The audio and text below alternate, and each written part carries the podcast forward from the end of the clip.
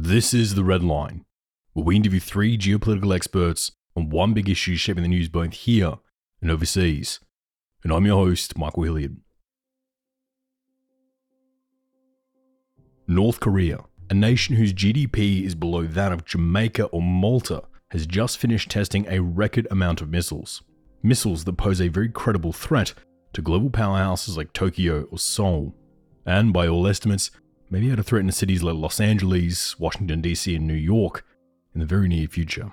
And the reality of the situation is that as the North Koreans develop their program, this situation will continue to escalate. The larger the threat they pose to the U S, the more worried people become, the more of a political issue this becomes, and the more a president feels like they have to intervene. So, with that in mind, I once again want you to imagine yourself as the incoming President of the United States. You come into the job watching citizens panic, as a nation whose Air Force you outnumber five to one, whose military you outspan seven hundred fifty to one, threatens to attack many of the major cities of the United States. But you see the power disparity between the two of you. Surely this isn't even a contest. So, as President, you decide enough is enough. thirteen U S presidents have come and gone, and no one has been able to solve the issue of North Korea. So you decide you, you're the one who's going to solve this problem once and for all. So you make some calls and gather your military chiefs, and begin to devise a plan that will end the North Korean regime. Fast forward a few days later, and you're sitting at the head of a long mahogany table, surrounded by the heads of the Army, the Air Force, the Navy, the Marines, and some of the best and brightest policy minds currently available to the U S military. And in front of the room, you passionately argue that we need to end the inaction on the Korean Peninsula, and that you want to knock out North Korea once and for all. After all, it's better to do it now whilst they can't launch nuclear weapons at the United States, rather than to wait for when they can retaliate directly upon U S cities. The generals begin to talk amongst themselves, and then place five plans upon the table for an invasion of North Korea. The first one to speak is the Army.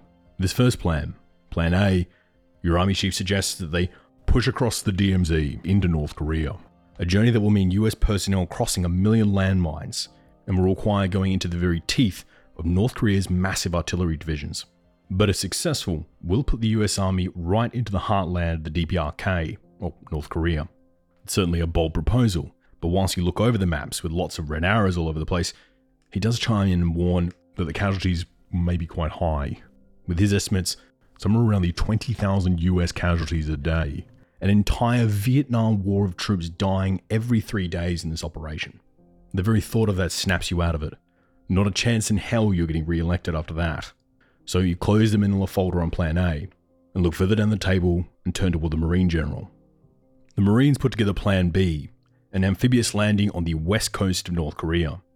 After all, it's only a short journey from the major South Korean ports in the northwest of the country. And the Marine General explains, "Sir, our operation will drop troops fifty miles from Pyongyang and completely avoid the D M Z. That is a relief to you, not having to cross the D M Z. So you ask him to elaborate further, and what does he need to carry out the operation? The Marine General then retorts, "Well, we probably need the entire seventh Fleet placed into the Yellow Sea to support the operation." And at that point, everybody's eyes begin to widen, and before that Marine General can even pull out his next map, one of the political advisors asks, "Well, isn't that almost guaranteed to provoke the Chinese into a war, whilst at the same time turning the entire seventh Fleet into a sitting duck? With the entire seventh Fleet sitting less than one hundred miles from the Chinese coast in very shallow water. Surely at that point you're just tempting the Chinese to get involved." Staring daggers at the political advisor, the Marine commander grumbles, but agrees, shoves his myriad of maps back into the manila folder, and sits back down. At that point, the Navy Admiral from the other side of the table now pipes up, and brashly places Plan C onto the table, a landing on the east coast of the North Korean peninsula, explaining, "Sir, our ships will take off from Japan, will land on North Korea's east coast, and will avoid antagonizing the Chinese too much. We even assume that we'll be able to get two divisions ashore with only about thirty percent casualties." At which point the perturbed Marine General interjects with, "And then what? How are you going to fire and supply your men across that seven hundred fifty kilometers of mountain passes, all of which stand between you and Pyongyang? That's a minimum six-month campaign, all whilst Seoul is being shelled every single day whilst you slowly walk across a mountain pass. Admiral, I must say you will win the battle, but you will lose the war for us." Always admiring the naval infighting, the Air Force chief now pipes up. Sir, all the proposals put forward by my colleagues here today are frankly an absolute waste of U S lives. I guarantee that with our overwhelming firepower, we can hit every bomb site, government building, training camp, and airfield between Seoul and the Yalu. And being an air campaigner won't cost you millions of lives like these other proposals do. To you, as president, this sounds quite appealing. Quick strikes, air power, and a lot less letters to write home to grieving mothers. So you press further and ask the Air Force Chief, and you're sure you'll get everything? The Air Force Chief pauses and then says, well, we'll get some of them. Our estimates would assume that uh, the North Koreans will only be able to hit us with about half of their current missiles. Oh, and uh, Mister President, I also can't guarantee we'll get Kim either. This reality pushes you back. The plan would mean declaring war on North Korea and still allowing them half their missiles to hit you with. The plan almost seems like it's just poking the bear, guaranteeing retaliatory strikes whilst not actually solving anything. And above all of that, Kim can simply just outlast you by sitting in his bunker. Exasperated and annoyed, you turn toward your political advisor, who puts forward the final plan, Plan E, decapitation. So we want to use precision strike, or special forces team, to eliminate Kim Jong-un once and for all. Clean, low casualties, and we probably won't start a war. Out of the five proposals just heard by the president, this one seems like the most reasonable. But before you can begin to unpack it, the Marine General once again interjects with a, son, you understand that's not going to solve the problem. If you kill Kim Jong-un, the government in Pyongyang isn't just going to stop. The political advisor probably wasn't hoping for this question, and goes on to explain, well, one of a few things might happen. Uh, either his sister, herself quite ruthless, might take over, in which case, unfortunately, we might just be back to square one.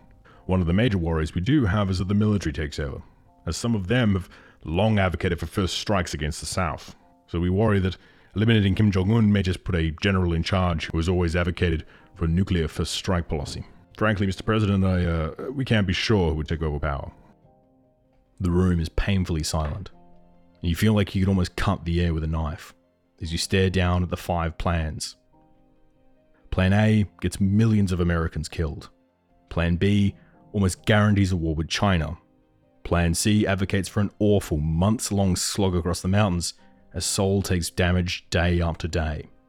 Plan D is frankly a half measure and doesn't solve the problem. And Plan E is a roll of the dice with no idea who takes over the reins from North Korea, which could be for the better, but far more likely will be for the worse. After the meeting, you now have some understanding why the other thirteen presidents, who all more than likely sat through almost the exact same meeting, also chose option six, the option of just maintaining an uneasy status quo on the peninsula. But you have something different to these presidents. These presidents that didn't see Pyongyang acquired the ability to hit D C with nuclear weapons, and that does change the equation here. So as president, what should you do? Out of these six bad options, which is the best? And are there any other options out there that don't risk the collapse of South Korea, or even worse, war with China? Well, that's the question we're going to be answering today, looking at what war plans the U S have at their disposal, how destructive each of them would be, and what the long-term repercussions are, as well as how the U S is likely to deal with the upcoming tipping point where Pyongyang acquires enough missiles to pose a credible threat to some U S major cities. And to start this conversation, and take us through the war plans currently on the table for the U S, we turn to our first guest. Part one. An abrupt Armageddon. Well, I think the biggest problem we face in thinking about that is that in the nineteen fifties, North Korea didn't have nuclear weapons. We learned in the Cold War that use of nuclear weapons could totally change what would be otherwise the uh, conventional force outcome. If I'm North Korea, I'm not going to start a war. If I'm Kim Jong-un, I'm not going to start a war in which I use only conventional weapons. That's a losing proposition. The Kim family has known that for forty years, and they have been making adjustments since the early nineteen eighties in order to deal with the U S and R O C uh, conventional developments. If I'm Kim Jong-un, first of all, I'm not going to start a war just because I wake up someday and it's pleasant outside and the birds are uh, singing and the bees are humming. I'm going to start a war because I'm afraid I'm about to be overthrown internally, and I got to divert my military. I worry that we're thinking about my grandfather's war and not Kim Jong-un's most likely war. Bruce Bennett is an adjunct international defense researcher at the RAND Corporation and a professor at the Pardee RAND Graduate School. Bennett's work at RAND applies to wargaming, risk management, deterrence-based strategies, and military simulation and analysis, with a particular specialization in asymmetric threats, such as weapons of mass destruction, with his particular theatre of expertise being Northeast Asian military issues. His work with the Office of the Secretary of Defense, the U S Defense Threat Reduction Agency, the U S forces in Korea and Japan, the U S Pacific Command and U S Central Command, as well as the R O K and Japanese military high commands, and has even worked with the Republic of Korea's National Assembly. And we're thrilled to have him on the program today. Well, it'll all depend in part upon how many nuclear weapons he really has, and we don't know the answer to that. If he's got fifty nuclear weapons, as some of the uh, scientists postulate, then uh, he'll probably focus mainly on South Korea, focus mainly, as he said he would on October tenth, on neutralizing airfields, destroying ports, and destroying military command and control. Doesn't need it on the battlefield because the rock ground forces have seriously thinned in recent years, but does need it to deal with where the rocks have been putting their money, which in particular is on their Air Force bases, and they don't have many. They've got twelve fighter air bases that they use where their infrastructure is arrayed and not much in the way of dispersal capability. In a scenario where the D P R K, or North Korea, does declare war on the R O K, South Korea, and they launch their strikes, hitting the majority of their targets, does the D P R K then follow up these strikes with a conventional invasion across the D M Z? I don't expect Kim to necessarily push across the border. Look, Kim is absolutely paranoid about outside information. His troops cross the border and they're going to be immersed in outside information. There is no way he can stop that information from getting back to North Korea.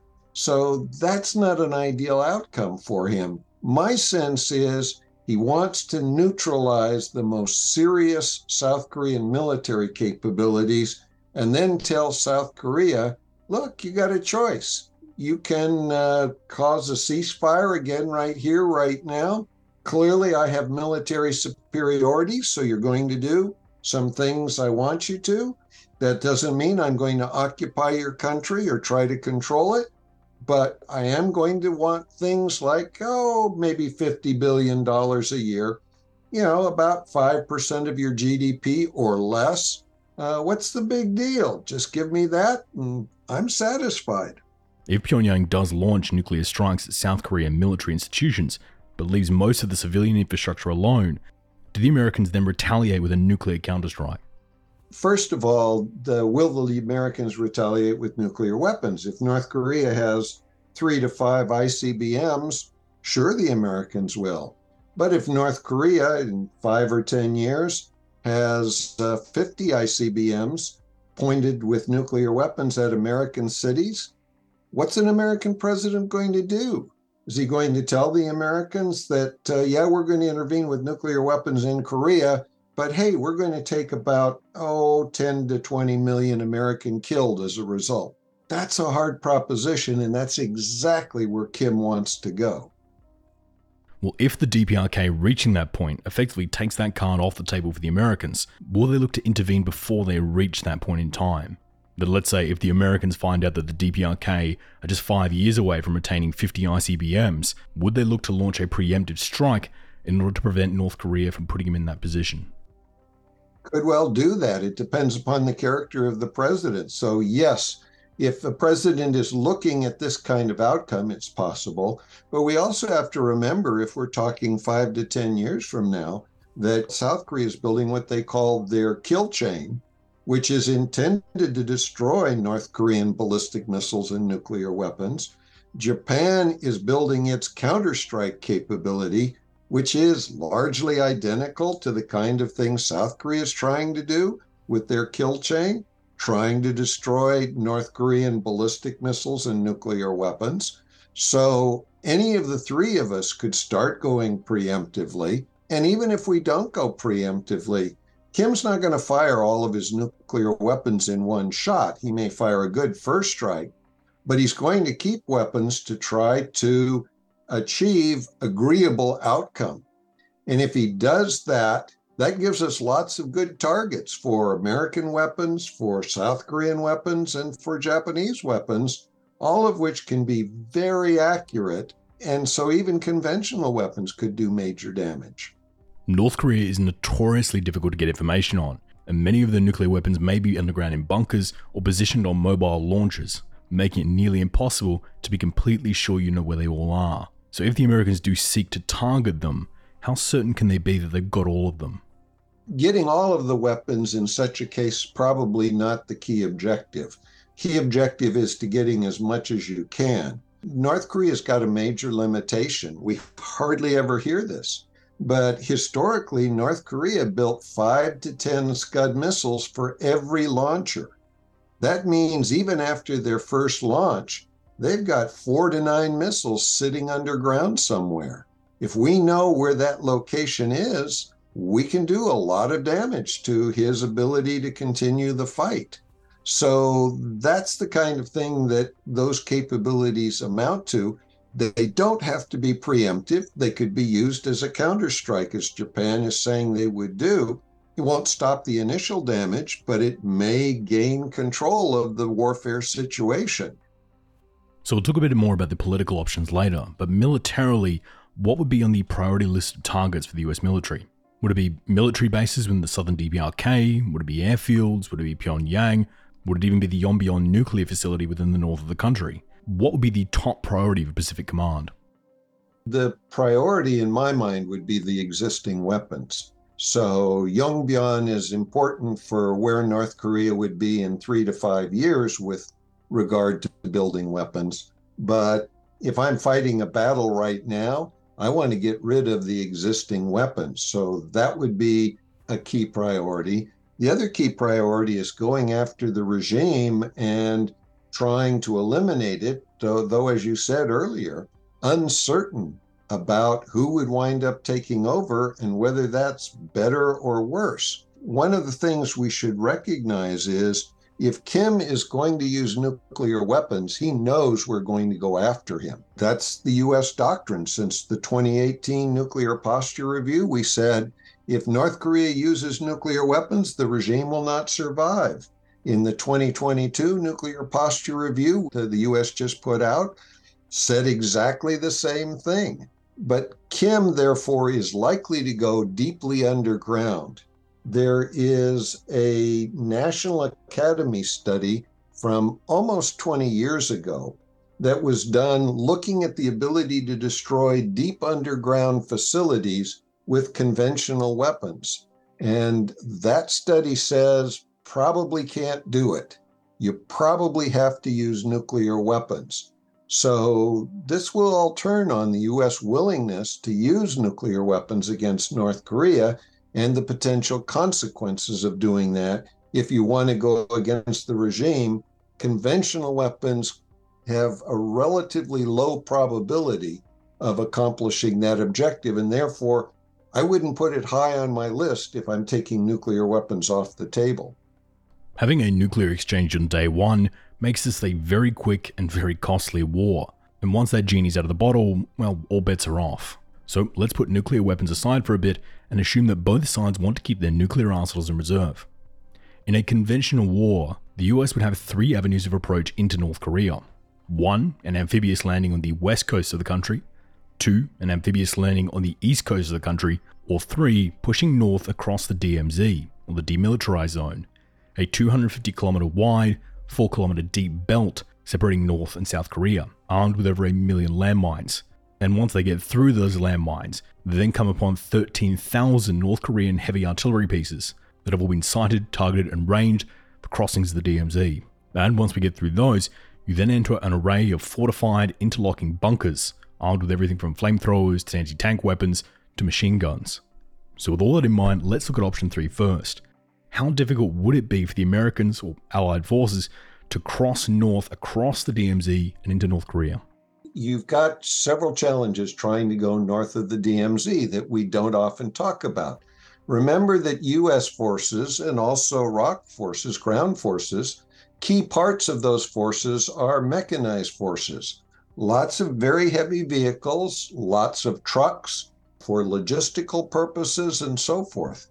If you move north from the demilitarized zone, headed towards Pyongyang, just a little bit up above the Kaesong area, which is right across the border, there is a series of three tunnels which are used to basically support the major highway that goes up towards Pyongyang. Any of those could be blown conventionally. They could also be blown with nuclear weapons that would leave the area radioactive and therefore difficult to clear. And the difference between blowing tunnels and blowing bridges is usually you can replace a bridge fairly quickly. Blowing a tunnel, if you've done a good job of it, that's going to take a while, and sure, your infantry could go north, but North Korea is going to be able to do a fair amount to that infantry, given their massive artillery capabilities. So that option has got its limits. So let's talk about an amphibious landing of the west coast of North Korea, which does have its advantages, as landing here, particularly in somewhere like Changsan, would put us very close to Pyongyang, in fact, within forty kilometers. But it does come with a lot of downsides. And for now, let's put aside the awful beaches they'd land upon that would be required for the unloading of the millions of tons of supplies the U S landing forces would be chewing up each day. To carry out these West Coast invasions, it would probably require putting the majority of the U S seventh Fleet into the Yellow Sea, a comparatively small, very shallow body of water enclosed on three sides by China and North Korea. And in addition to this, the optimum landing beaches are only three hundred kilometers away from the Chinese port of Dalian, where the Chinese house the majority of their cutting-edge naval weaponry and a lot of first-strike capabilities. So the U S seventh Fleet going into the area to support and carry out the naval invasions would become sitting ducks if the Chinese chose to escalate. But for now, let's look at two things. One, how successful do you think these landings here would be? And two, how do you think the Chinese will react to the U S putting such a large naval force so close to Dalian, Qingdao, and even Beijing? Oh, the Chinese will absolutely oppose that and probably take actions to prevent our ships from getting up there. They may lay lines, they may get in the way of our ships trying to go north. They don't want us up in that area. And the problem you face is the Pyongyang area is not a particularly good area for amphibious landings. The tidal fluctuations on what the South Koreans call their West Sea, the tidal fluctuations there are immense, and it makes it a very difficult area to do amphibious operations. Not impossible, but also if you're not taking North Korean nuclear weapons off the table, what a great nuclear target. So if the U S wants to avoid antagonizing China, or simply creating sitting ducks out of the seventh Fleet, then we need to talk about an East Coast amphibious landing, which on the East Coast really only leaves you with two major options, Hamhung or Chongjin. Hamhung, about halfway up the North Korean east coast, or Chongjin in North Korea's northeast corner. With Hamhung's well-known defenses making it a virtual suicide mission to land there, the conversation would likely develop around a potential landing around Chongjin. But even if U S Marines managed to get ashore, and they managed to get around the terrible supply situation that Chongjin would impose on them, once they're ashore, it would require U S forces having to march seven hundred kilometers over the mountains through these tight ravines and mountain passes, which are full of North Korean bunkers in order to reach Pyongyang, and seven hundred kilometers is a long way to go. A landing on the east coast in Chongjin, is that a feasible strategy at all? If you're talking about North Koreans who are desperate to stop our advance, you can expect that they're going to blow roads going through the mountainous areas that are there. I mean, there are some pretty major mountains in between the east coast and Pyongyang. Blowing those roads is going to make it very hard. Our infantry could likely get there, but they're not going to have their supplies along with them past a few days with what they can carry.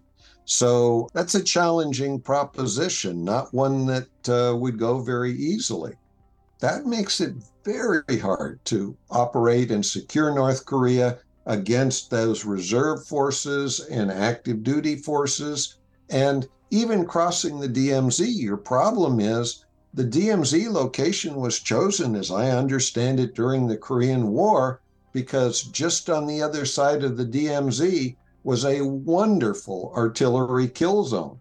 Until we've really suppressed the North Korean artillery, that could be a problem. Now, we usually assume that's not too difficult a job, that we've got fire-finding radars and so forth. But I see pretty good evidence that North Korea isn't going to let those radars survive, and that's going to be a very tough battle to fight. The other major issue when planning in a North Korean invasion is the problem of indigenous supplies, or lack thereof. Whilst most armies are given supplies to keep their troops fed and armed, it's often assumed by planners that these armies will be able to scrounge additional supplies from conquered territory.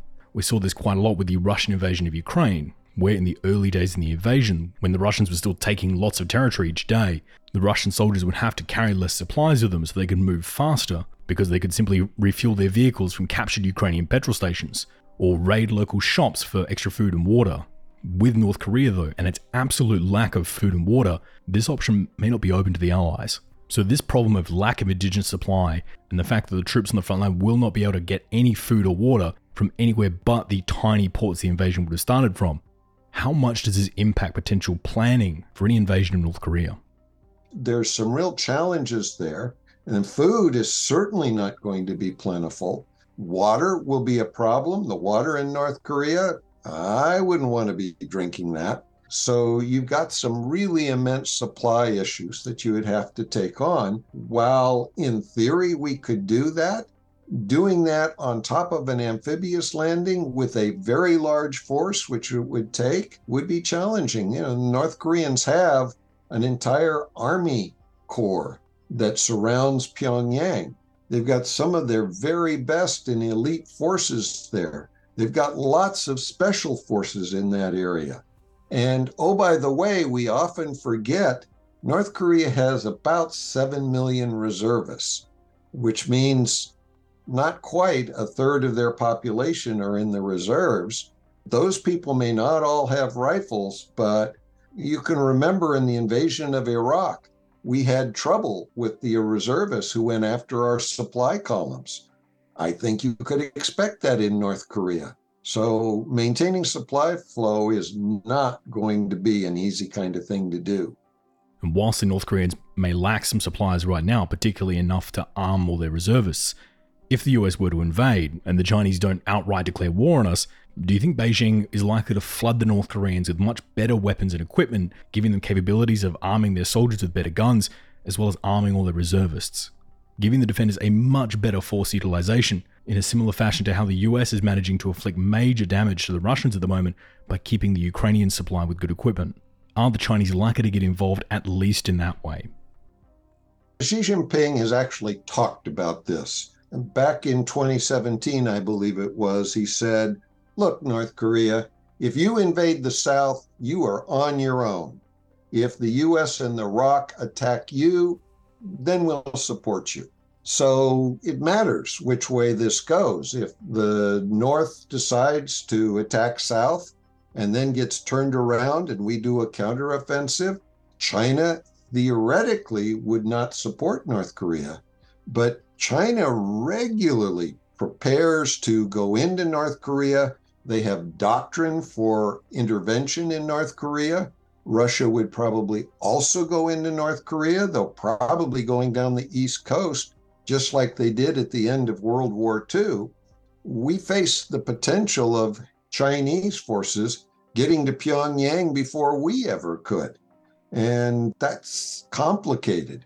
We face the potential of Chinese turning on their uh, surface-to-air missiles from the Chinese side of the North Korean border and declaring a no-fly zone that would go down beyond the nuclear facility at Yongbyon.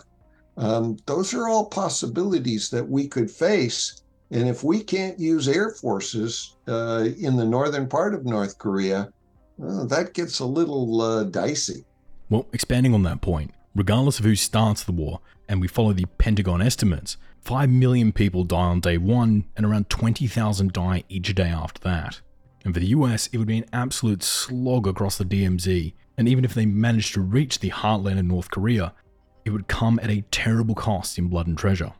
and in which case even if they get within one hundred kilometers of Pyongyang, the Chinese doctrinal papers suggest that Beijing would then launch forces across the Yalu to secure Pyongyang quickly. And with Pyongyang occupied by the Chinese, the Americans are left with a pretty tough choice. So would the Americans then either keep fighting and push on to Pyongyang, therefore starting a larger war with China as they'd be pushing into Chinese occupied territory?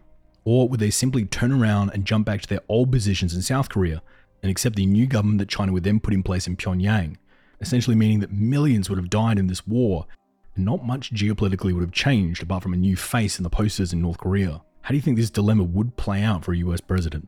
China has made some indications that if it ever goes into the North, it may be prepared to pull back over time. But they're not going to do that unless South Korea is prepared to go in and take control and stabilize the North. The South Korean army is currently, in my mind, not big enough to do that. Now, South Korea's got huge numbers of reserves, but the reserves train three days a year.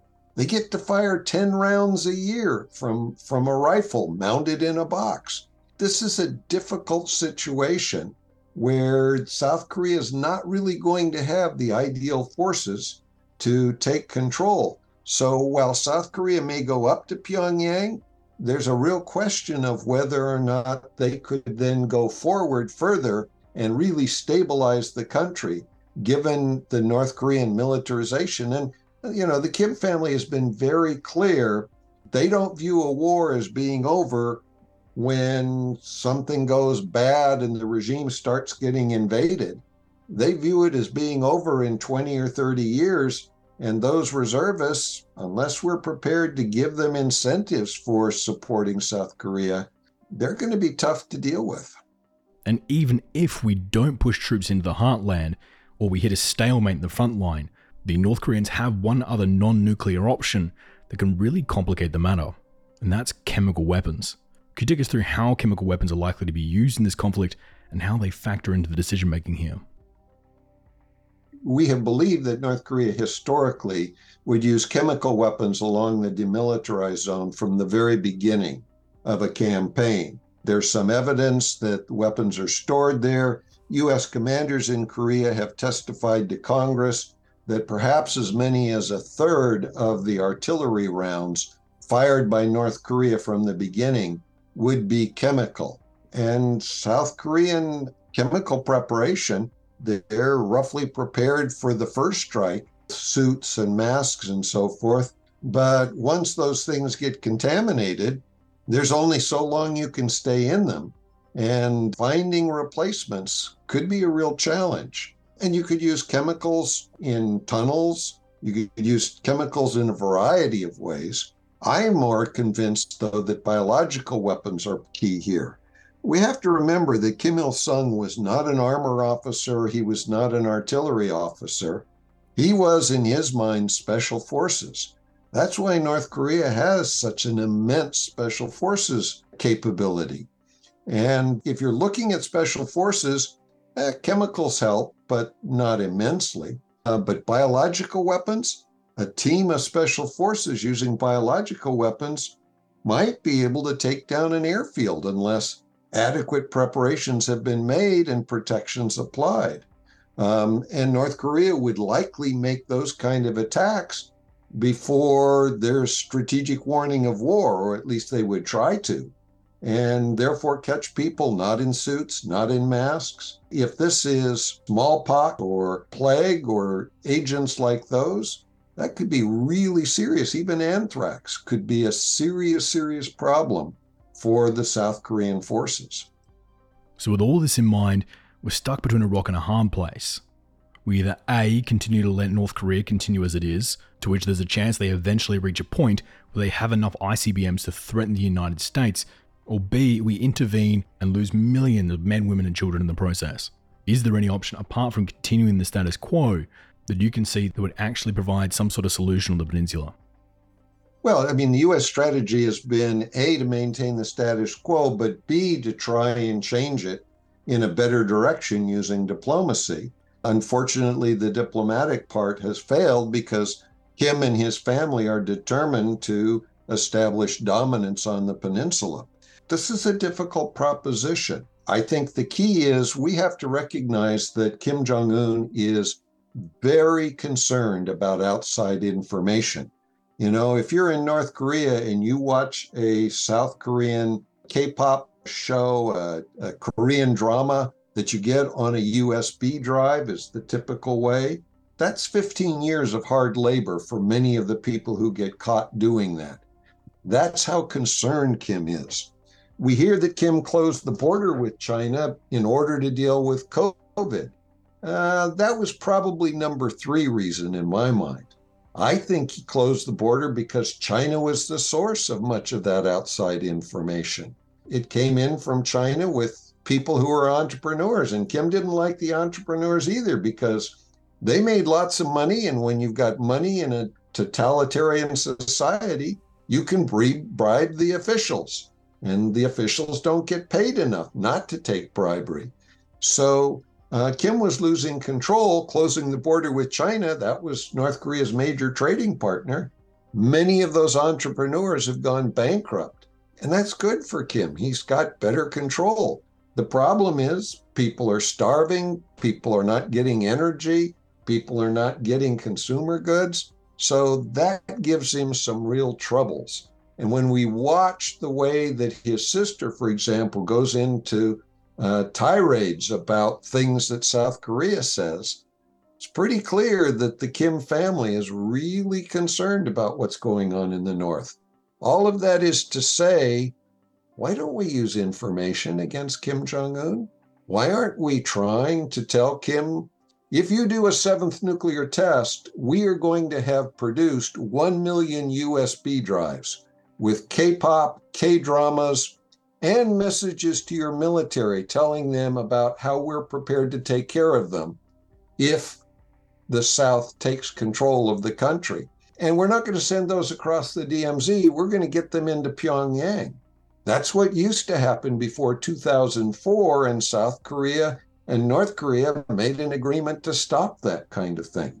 In fact, Kim is so concerned about this that about a year ago, he said that K-pop, their Korean popular music in South Korea, is a vicious cancer that is undermining the morals of his younger generation.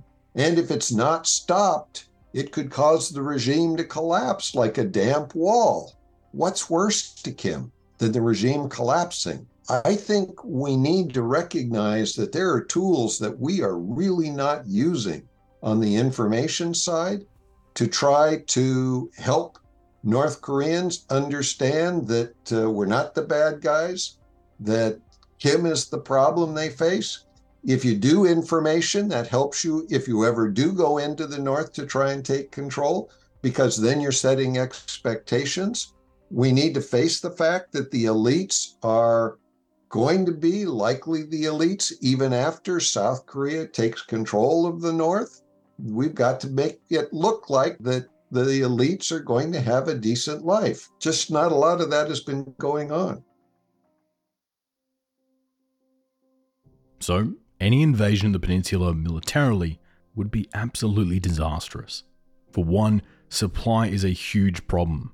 The terrain is god-awful, and all of this occurs knowing that for every step you take closer to Pyongyang, you increase the chance of Pyongyang panicking and launching all of their missiles, under the frankly well-founded principle of the use it or lose it doctrine.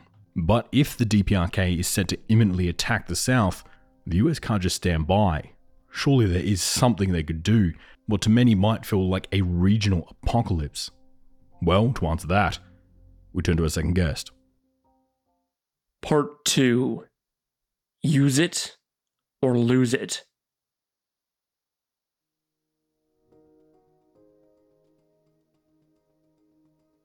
I don't think we're drifting towards a war right now, but I do strongly feel that we're drifting towards a crisis, which could be caused by some kind of accident, miscalculation, or other error on the side of either of the two Koreas, or even on the side of the United States. We have seen in twenty twenty-two a resumption of major U S South Korea military exercises, which the North Koreans have used to justify their own significant ramping up of military drills. Chad O'Carroll is the founder of N K News and N K Pro, as well as the Korea Risk Group. In addition to being the group's C E O, Chad is also a frequent writer and commentator for numerous publications focusing on the Korean Peninsula, having written about the two nations since twenty ten, producing some of the best analysis and reporting on the defense posture within the Korean Peninsula. And we're thrilled to have him on the program today. And we've also seen the North Koreans conducting very large-scale air exercises outside of the normal winter training period. And most worryingly, those have been taking place right on the, the inter-Korean border. And what my worry is, is with both sides increasing the scale and frequency of their exercises in the short to medium term, basically there's just a lot more chance that there's some tit for tat escalation, which will result in some kind of accident that could have very serious consequences. For most planners, a war with North Korea is probably too costly to want to seriously contemplate, but doing nothing would only embolden the regime in Pyongyang. So for the most part, the West has chosen to wield its economic weapons, placing some of the harshest sanctions possible on North Korea. But these sanctions have also been in place for decades now, and the average North Korean citizen is suffering greatly under them. But yet, the regime doesn't seem to be going anywhere. So if sanctions haven't solved the problem, what should we be looking at next? Should we be tightening the screws and going even further with the sanctions? Or should we start to look at some sort of de-escalation or nuclear deal with North Korea? No, I don't think more sanctions will change anything at this point. The North Koreans have just gone through almost three years of COVID lockdown, in which their extremely hardcore closure of the border resulted in some months almost no goods going in or out of the country. In other words, the costs that they put on themselves were so much significantly higher than any of the sanctions we've seen in the past that it just proves that when it comes to issues of perceived national security, they are willing to allow the economic costs to snowball in, in very large ways, and it doesn't deter or change their way of thinking. And because nuclear weapons are their um, insurance option, very high national security priority to them, they would uh, almost un- undoubtedly not change their position on that, even if sanctions increased fifty, sixty times. The only potential caveat to that is if China were to stop the flow of fuel products into North Korea, oil, refined petroleum. The North Koreans are very reliant on China for that, and that would cause significant problems in the medium to long term if the Chinese did that. But there are many reasons China won't do that. In terms of other options, the main thing needs to be a focus on conversation and risk reduction outside of the lens of denuclearization, because the North Koreans have said they won't talk about that, while the U S and South Korea and others say they will, will never recognize North Korean weapons. I think it would probably be a smart and realistic policy to recognize that they are posing a significant threat to not just their neighborhood, but also the continental U S. And the more that this acrimony brews, the, the more that there is a chance that those weapons could be used, uh, resulting in the death of millions of people. That seems to me a pretty urgent priority and goal to stop. But for some reason, policy make- makers are so obsessed with talking about denuclearization that they can't really bring themselves to have discussions on other issues unless there's some kind of tacit recognition on both sides that that this is all about inching towards denuclearization. Well, several commentators will point toward Kim Jong-un as being the problem here, and that without Kim, North Korea may be on a different path. So with that in mind, if we were to send six or seven really well-trained special forces guys and have them eliminate Kim Jong-un, would that actually solve the problem? Would we see de-escalation on the Korean Peninsula? Say the first big one is that North Korea recently conducted a nuclear posture review, which basically said that if the top of the command and control structure of the nuclear weapons system, that is. Kim Jong-un, was, some, was somehow unavailable, that there would be automatic use of nuclear weapons in response to that situation that would be targeted against whatever actor has made Kim Jong-un unavailable. In South Korea for years, there's been this focus on creating what's called a kill chain system that is designed in the event of an escalation or war to be able to effectively take out the leadership in North Korea. And I, the North Koreans clearly have been tracking this and have now decided to counter it with their own policy that would involve automatic nuclear weapons use. In terms of just the practicalities of what you suggest, it would not be easy by any means for an adversary of North Korea to, to do some kind of surgical strike against where they believe the leader is.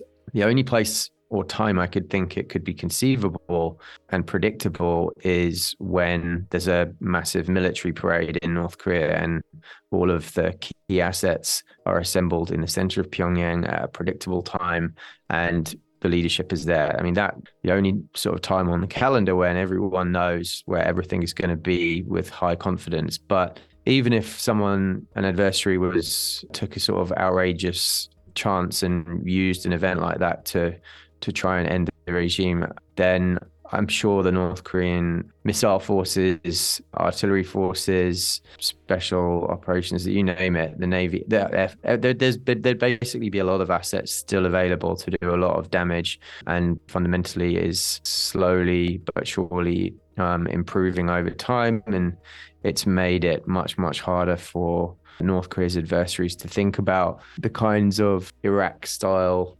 meddling or Libya-style meddling in which kinetic force is used to try and achieve political objectives. So if Kim Jong-un were to pass away by the hand of the enemy or by natural causes, it would be fairly certain to have someone from the Kim bloodline to continue his grandfather's dynasty. But directly, Kim Jong-un only has one official child, Kim Ju-ae, but from the sparse accounts we have, she's only about ten years old at the moment. And if we look further out from that to the rest of Kim's family, well, Kim Jong-un's uncle, Kim Pyong-il, is probably too old for the job these days. So whoever leads the country would likely be someone from Kim's generation. And looking at his direct brothers and sisters, Kim's oldest brother, Kim Jong-nam, often seen as Beijing's man in Pyongyang, was assassinated back in twenty seventeen. The next brother in line, Kim Jong-chul, is seen as the black sheep of the family, even being caught a few years ago sneaking into Disneyland and having been spotted numerous times following Eric Clapton around on tour. And this Western decadence is likely to not go down too well with the North Korean people. So that only leaves one other option, Kim's younger sister, Kim Yo Jang, who is widely tipped to be the one to take over the reins of the country if Kim Jong-un were to pass away. But if Kim Yo Jang were to take control of North Korea, how would her policies differ from Kim Jong-un's? And with North Korea being such a male-dominated society, and Kim Yo Jang being the first woman to take over the reins in the country, do you think she may feel like she needs to make some sort of bold gesture to dispel any doubts present within the North Korean military leadership? Um, so I don't think much would change, to be honest. A lot of people say, like, oh, she's a woman, the North Korean people will never accept that, or that the, the, it's too much of a, a male-driven society. And I, I, I don't see it like that. The key in, in any authoritarian family succession driven system, it's important for all stakeholders at the top for the system to sustain itself, because otherwise their own positions of power could be in total chaos. So if someone like Kim Yo Jong suddenly took over, it's probably a much safer bet to give her your full support than plot against her, because the, the general public and the military and the Korean Workers' Party for seven decades now have been effectively told, brainwashed, if you will, that the Kim family bloodline is kind of God-given and has a right and authority to rule the country. And it's somewhat like a religion. And so to challenge that, whoever, if there was some general who wanted to take a punt at being the leader, there's a very high probability that that person would be dead within a year. Such would be the infighting and factionalism that would develop in the wake of knocking out the the Kim bloodline. Given you've got to consider, like, everywhere you go in North Korea, there are portraits of the leaders everywhere. And so to suddenly change that with someone else, I think is quite hard to imagine. And so it's in everyone's interest to support this succession with if it was Kim Yo Jong in some kind of caretaker role until his daughter is old enough to take power. Um, and I, I think she would probably be pretty hardline in terms of burgeoning her creden- credentials to military. That that's uh, a possibility. We might even see her be more aggressive than Kim Jong-un to show them that she's serious. We had this, you know, some people argue that the shelling of Yeonpyeongdo in two thousand ten was actually in part driven by the fact Kim Jong-un was, I think, twenty-six at the time, twenty-seven. And he wanted to show the commanders, the military uh, generals and so on, that he was a serious person and basically was behind the sinking of the Chonan and the shelling of the Yeonpyeong Island. And so maybe we would see Kim Yo Jong do something similar in order to show people that she's serious and should be respected by a military. I see quite a lot of people online using the playbook from the previous Korean War in the nineteen fifties to map out what a future conflict in the Korean Peninsula might look like. But do you think that's a fair comparison to make? And if not, how would you describe the North Korean army's capabilities today as compared to the nineteen fifties, which people are taking from the playbook? Fundamentally, the key differences now compared to then are the huge investments in uh, special weapons capability, so chemical, biological, nuclear, uh, solid fuel missiles, liquid fuel missiles, short, medium, long range, submarine launched ballistic missiles. They've got significant capabilities in these areas. And the issue with missile warfare is it's very hard to defend against. And so even if an adversary were to try and do a surprise attack on North Korea, they might be able to wipe out some of the North Korean capabilities in the initial attack, but the North Koreans would still have a large amount of these special weapons capabilities, which they could launch very quickly on missiles. And, um, you know, some of these short range ballistic missiles can reach their targets in South Korea in like just a, just a, a handful of minutes. The North Koreans are building towards and are getting quite close um, is a capability where if they sensed war was imminent, they would be able to preemptively destroy all South Korean military airfields within a few minutes. And that would, would also cause significant damage to any aircraft assets on those airfields, which would include F thirty-five stealth jets that the, the South Koreans have bought, F fifteens, F sixteens. And if the North Koreans were smart and used tactical nuclear warheads with those short-range missiles, I mean, it would, it would really do significant damage and uh, just leave ground forces and Navy for South Korea at the start of a, of a war. It would really... Uh, be a big handicap. Now, of course, the South Koreans would also count on U S assistance, uh, Japanese potentially, and that would presumably all be flown in from off peninsula. But don't forget, North Korea does have increasingly credible intermediate range, long range capabilities. And I think what they're building towards is this blackmail capability in which that if they did that, they would then be able to tell the U S and others, further action will result in us using nuclear weapons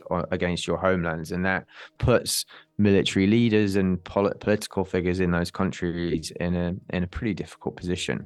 Now, I'm not saying North Korea is going to get to that position anytime soon, but we are inching closer towards that scenario, and uh, it doesn't look like there's anything to stop North Korea from re- reaching that capability within the next four or five years.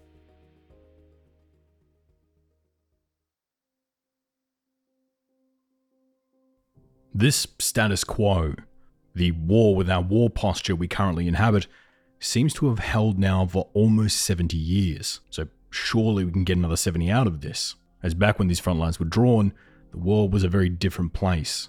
The Pacific was seen as a third-tier front by the Americans. The Chinese were an economic backwater, and the South Korean economy would be more resonant somewhere we would view like the Philippines today, in contrary to the top fifteen powerhouse they are now.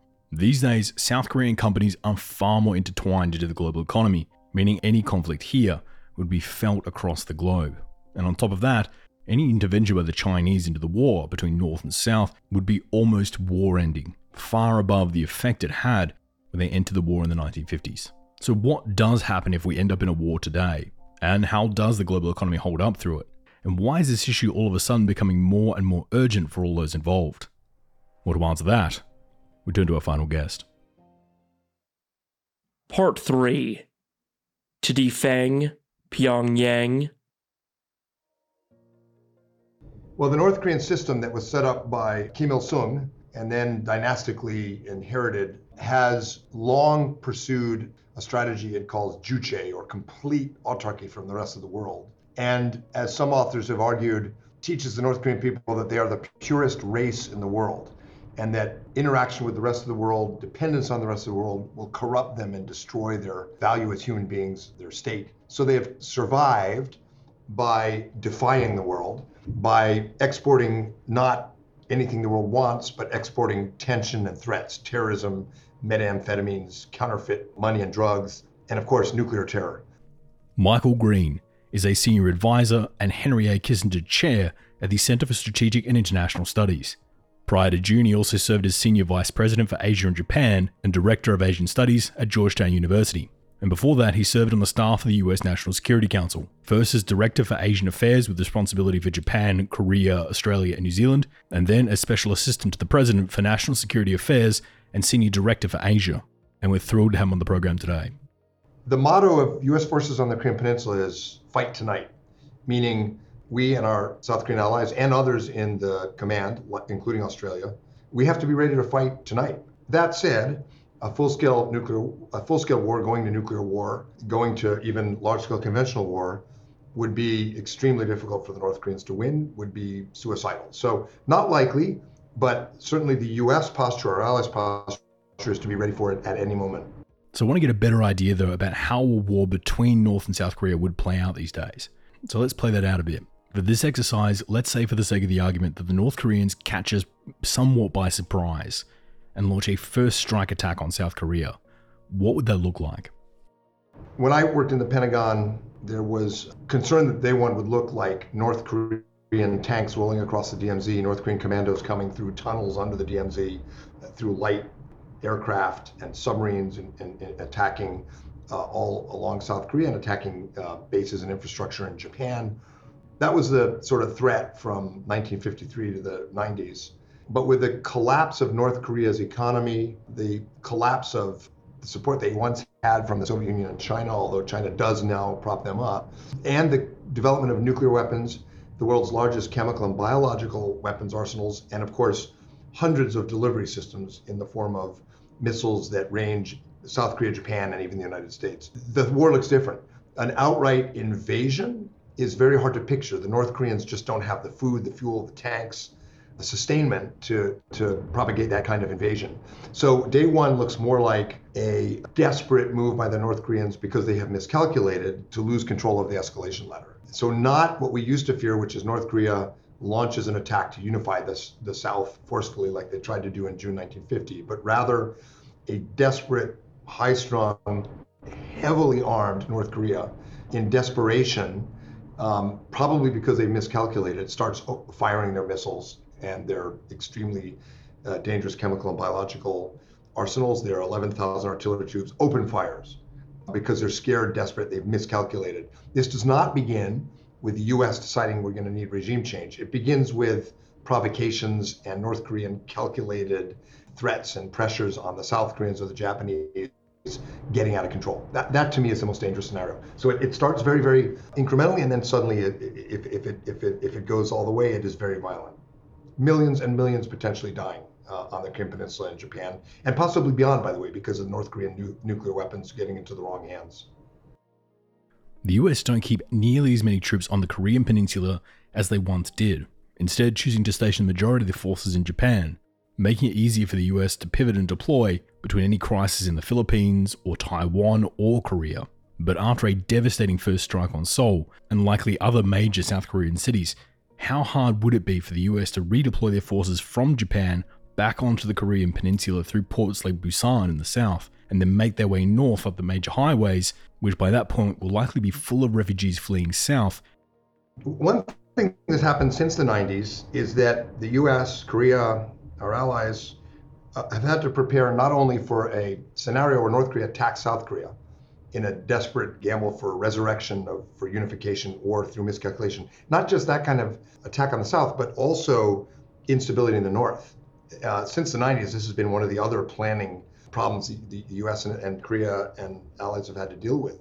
That North Korea, because of its internal weaknesses, collapses into civil war uh, chaos with dozens of nuclear weapons, chemical, biological weapons getting loose.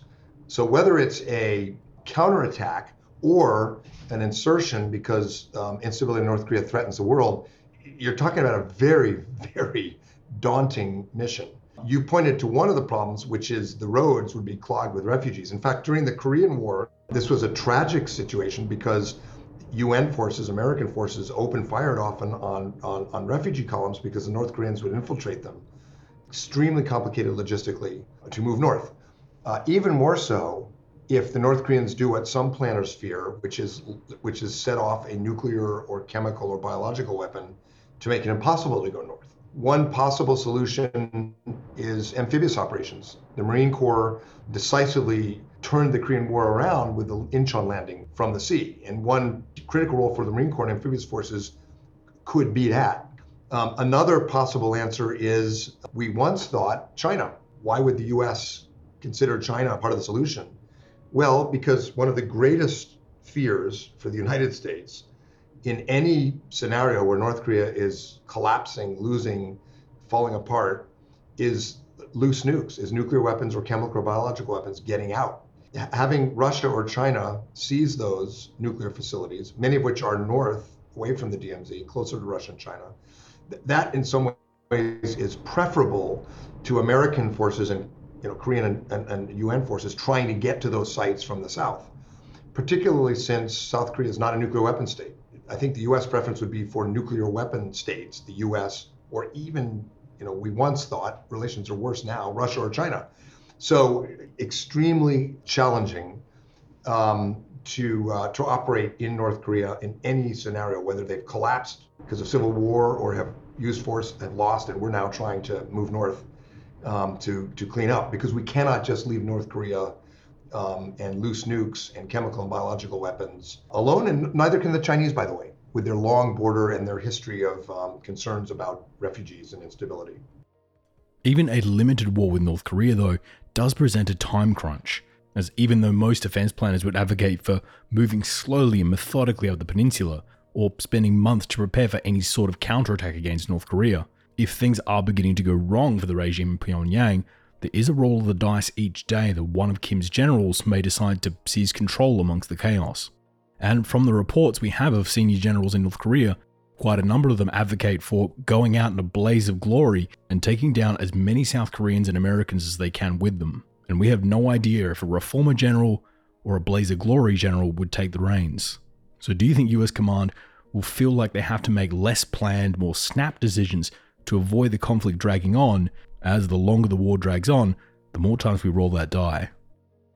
When famine struck North Korea in the in the nineties and, and Kim Il-sung died, and there was uncertainty about how long Kim Jong-il would last, and the Soviet and Chinese support collapsed, and South Korea's president at the time, Kim Yo-Jang, talked about going north unilaterally. All of that meant the U S had to start seriously thinking about what we do in these scenarios where there's chaos in North Korea. It is even more complicated now because of the presence of nuclear weapons. Uh, and as I've said, the, the large chemical biological arsenals, and over a million North Koreans under arms. And I've been in these games, and these it's incredibly murky. You don't know, uh, because we don't have much contact with the North Koreans, what in, in the scenario you describe, a general or a National Defense Commission or some leadership group or civil war group might do. We don't know if there's artillery fire or other exchanges, whether that's a precursor for one or another faction in the scenario, uh, opening fire on South Korea or Japan. Best case scenario for dealing with that kind of complexity would be that the United States and Korea, Japan, but also China and Russia work together to contain the problem and to present a united front and go in and uh, deal with whatever political leadership emerges. We don't have that right now. The, the U S Japan Korea relationship is strong, despite some problems between Tokyo and Seoul. But our relationship collectively with Moscow and Beijing is terrible right now, for obvious reasons. And so we're actually worse positioned to deal with this instability scenario you're describing because we don't have strategic trust with Russia and China. And I'm not saying we need to therefore forgive Chinese transgressions against Taiwan or India or Hong Kong, or that we should forgive Putin for invading Ukraine. We won't do that. I'm just pointing out how hard this is now, even harder than it was, because we don't have the basis to communicate effectively with Moscow and Beijing, who also border North Korea and would have influence to bear in the scenario described. I mean, I, I worked on this quite a bit. And in earlier in my career, you could talk to the Chinese and Russians about this to some extent. I don't think we can talk to them about it at all right now. If you were a U S military planner, what would you put at the top of your priority list?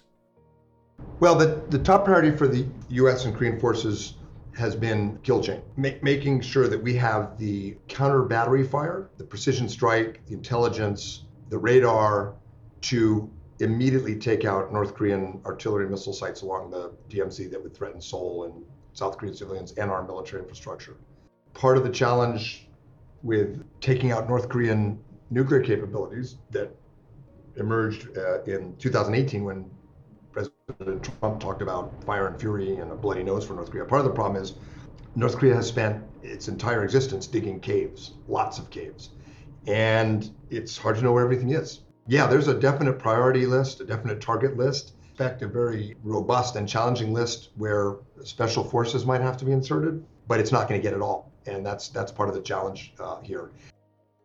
Regardless of who starts the war, if the U S enter into this conflict and slug it across the D M Z for weeks and start to enter the heartland in North Korea at terrible costs in blood and treasure, and then all of a sudden we see the Chinese come across the Yalu to secure Pyongyang themselves, do you think the Americans are more likely to keep fighting? Do you think the Americans are more likely to keep fighting, therefore engaging Chinese forces and risking further escalations to a war with China itself? Or will the U S simply turn around and just accept the new government China would put in place in Pyongyang, accepting that many people would have died for very little geopolitical change? We did that uh, starting in November nineteen fifty. We fought the Chinese. It was not a good experience for either side. Mao Zedong's son was killed. And at that point, China didn't have nuclear weapons yet. So it, that would not be a good outcome for either Beijing or Washington. And I think the Chinese side would know that. I think the other message, the president, we're gonna, we're not going to station troops on the Yalu. If, if you go south, we need to talk about how far south, and we need to talk about what your mission is. And if you try to impose a unilateral Chinese solution to North Korea, that's going to have long-term geopolitical consequences China won't like. That is going to create the collective security arrangement, the NATO in Northeast Asia, China never wanted, because it would be too threatening. Now, if the Chinese had the ability, and I don't think they do, but if the Chinese had the ability to put in place a caretaker government that would ratchet down the tension, all the W M D, the nuclear question, and all the rest, most U S governments would fight over that, particularly if that caretaker government was less threatening and controlled the W M D. The problem is the Chinese don't have that ability anymore. When Kim Jong-un came to power, one of the first things he did was purge and brutally kill his uncle, who uh, was the main interlocutor with the Chinese. And he did it, most analysts believe, because he didn't want an alternative that the Chinese could ever put in place. So the Chinese relationship inside Pyongyang with the leadership is is better than ours, for sure, but it's not great. It does not give the Chinese the ability to manipulate the North Korean system. And um, the evidence of that is the way that Kim Jong-un brutally executed his own uncle and many, many political, military, and diplomatic leaders, many of whom were accused of corruption and were, you know, possibly on the take from China. The, the Chinese would love to have their people in place in Pyongyang, but you don't survive Kim Jong-un's regime if you're seen as China's guy in Pyongyang. So they, they wouldn't be able to do it in all likelihood, but, but you know, if, if the system's unraveling, maybe P L A generals reach out, maybe something happens. And I don't think the U S president at that point would say to the Chinese, no, don't impose a puppet government, particularly if that puppet government has the ability to at least temporarily solve all the problems I mentioned with loose nukes and chaos and chemical weapons. In the event of a war breaking out on the peninsula, we can be fairly certain that the U S would get involved in that conflict. But who else do you think would come to Seoul's aid? Do you think either the Japanese or the Australians or the Taiwanese or anyone else would join that fight? Well, not the, not the Taiwanese. I think one of the reasons historians now realize that Mao Zedong intervened in the Korean War was because the U S sent the Seventh Fleet into the Taiwan Strait as a warning to China not to, you know, we saw the communist bloc as monolithic. It was sent as a warning, don't try to take Taiwan also. But the Chinese side saw that as American intervention, and it was one of the factors that led the Chinese to intervene in the Korean War. So I think anybody who knows their history on the U S side will be very careful about Taiwan and basically asked Taipei to be very, very quiet for a while and stand down, but but stand by because, you know, the region's more dangerous, but don't complicate the problem. There is no way the U S prosecutes any kind of conflict or instability operations or anything on the Korean Peninsula without Japan. The U S-Japan alliance has changed in ways where the Japanese now have reinterpreted their constitution to be there with us.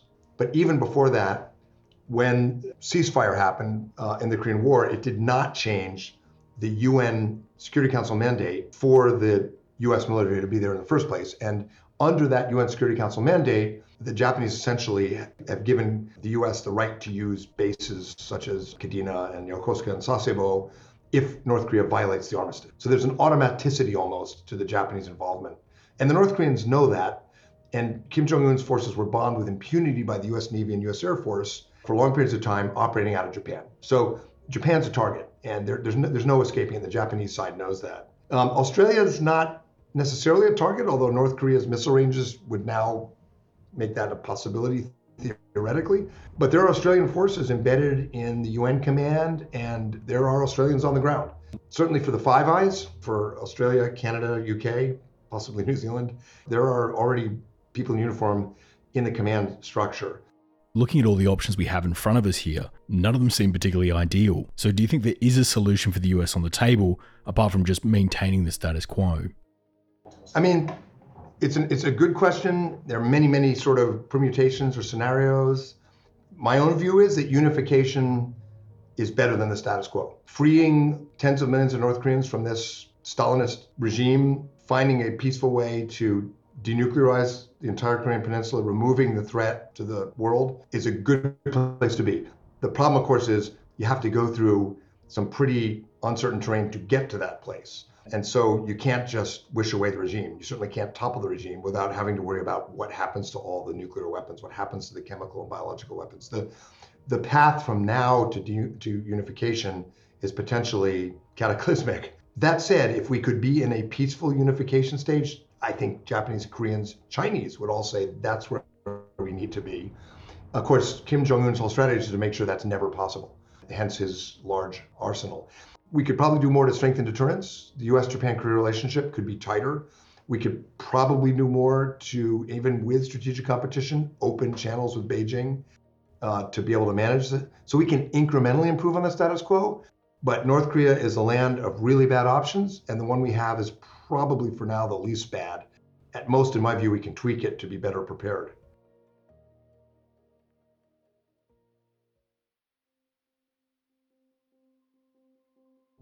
I'll pose a bit of a moral dilemma to you. Imagine the classic movie scenario of you coming across a big pile of T N T in the back carriage of a train with a big cliche eighties digital clock counting down, and from the clock, it looks like you only have thirty minutes left, and there are ten wires coming from the clock, but you have no idea which one to cut.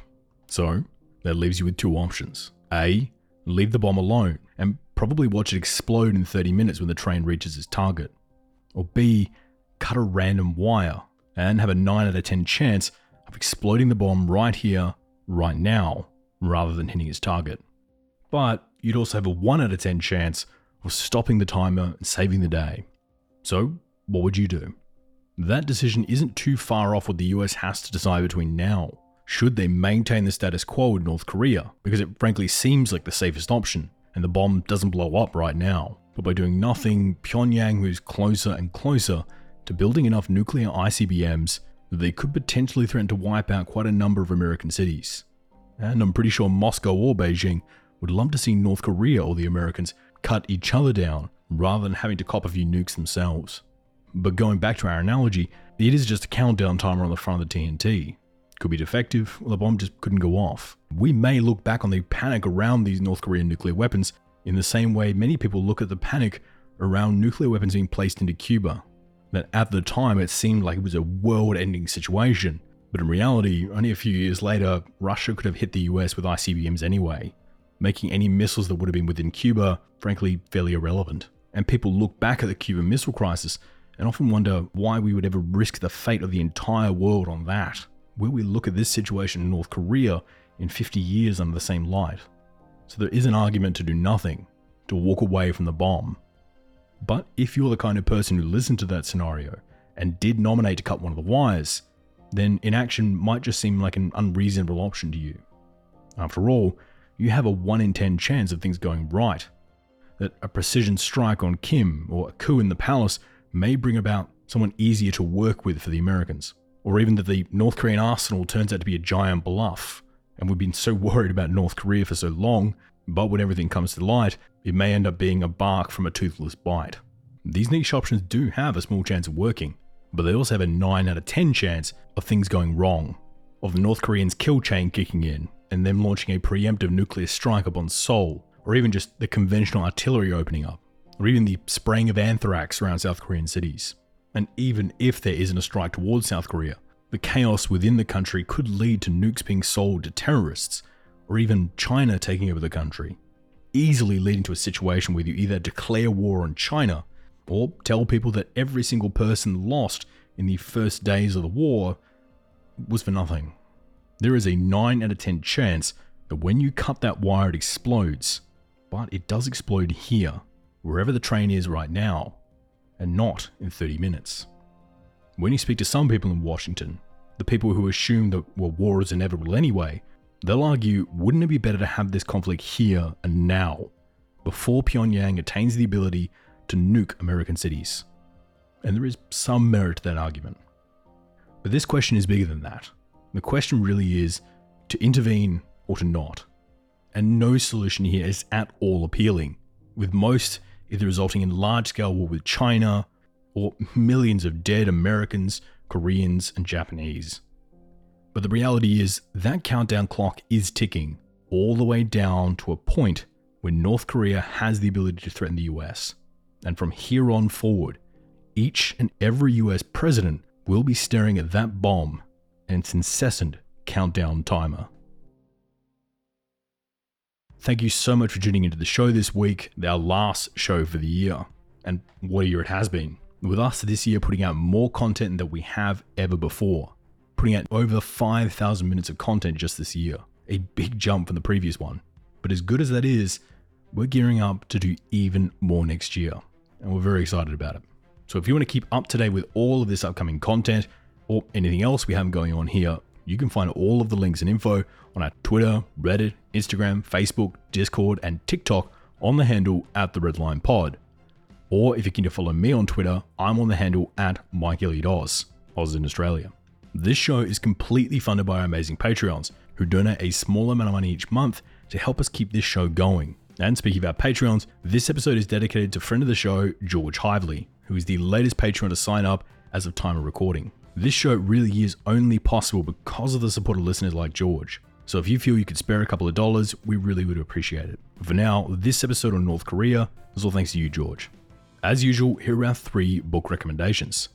The first is North Korea's Foreign Policy by Scott Schneider, for a look at how North Korea views its surrounding powers. The second is North Korea Confidential by Daniel Tudor, for a more individual look at things like defectors and reintegration with the South. And the third is The Impossible State by Victor Cha, for a history and future for the Hermit Kingdom. I want to say thanks to this week's guests, Bruce Bennett, Chad O'Carroll, and Michael Green. It was an amazing panel to finish out what has already been an amazing year. I also want to thank my staff, Wade McCarr, the producer, Perry Grace, Danielle Isabella, Isaac Gibbs, Andrew Garbury, Robbie Sutton, Nate Ostiller, Genevieve Donald-May, Nick McNally, Almad Al-Almad, and Sean Cotter-Lem, our research assistants and writers, Francis Leach, our director of breaking news, Mark Spencer, our second voiceover artist, Jonah Gunn, our production assistant, Jamie Tano, our media director, Ross Crabtree, our media advisor, Joe Hawthorne, our audio cleaner, Marissa Rafter, our videographer, and Nick Much, our field correspondent. As you may be able to already tell, we just brought on a number of additional writers and specialty researchers here at the show, as we prepare to bring you even more content in twenty twenty-three. Until then though, the Red Line will be back in another fortnight, with another international episode.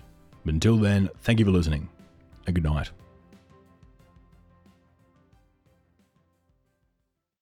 The views and opinions expressed in this episode are solely those of Michael, our guests, and the Red Line Podcast.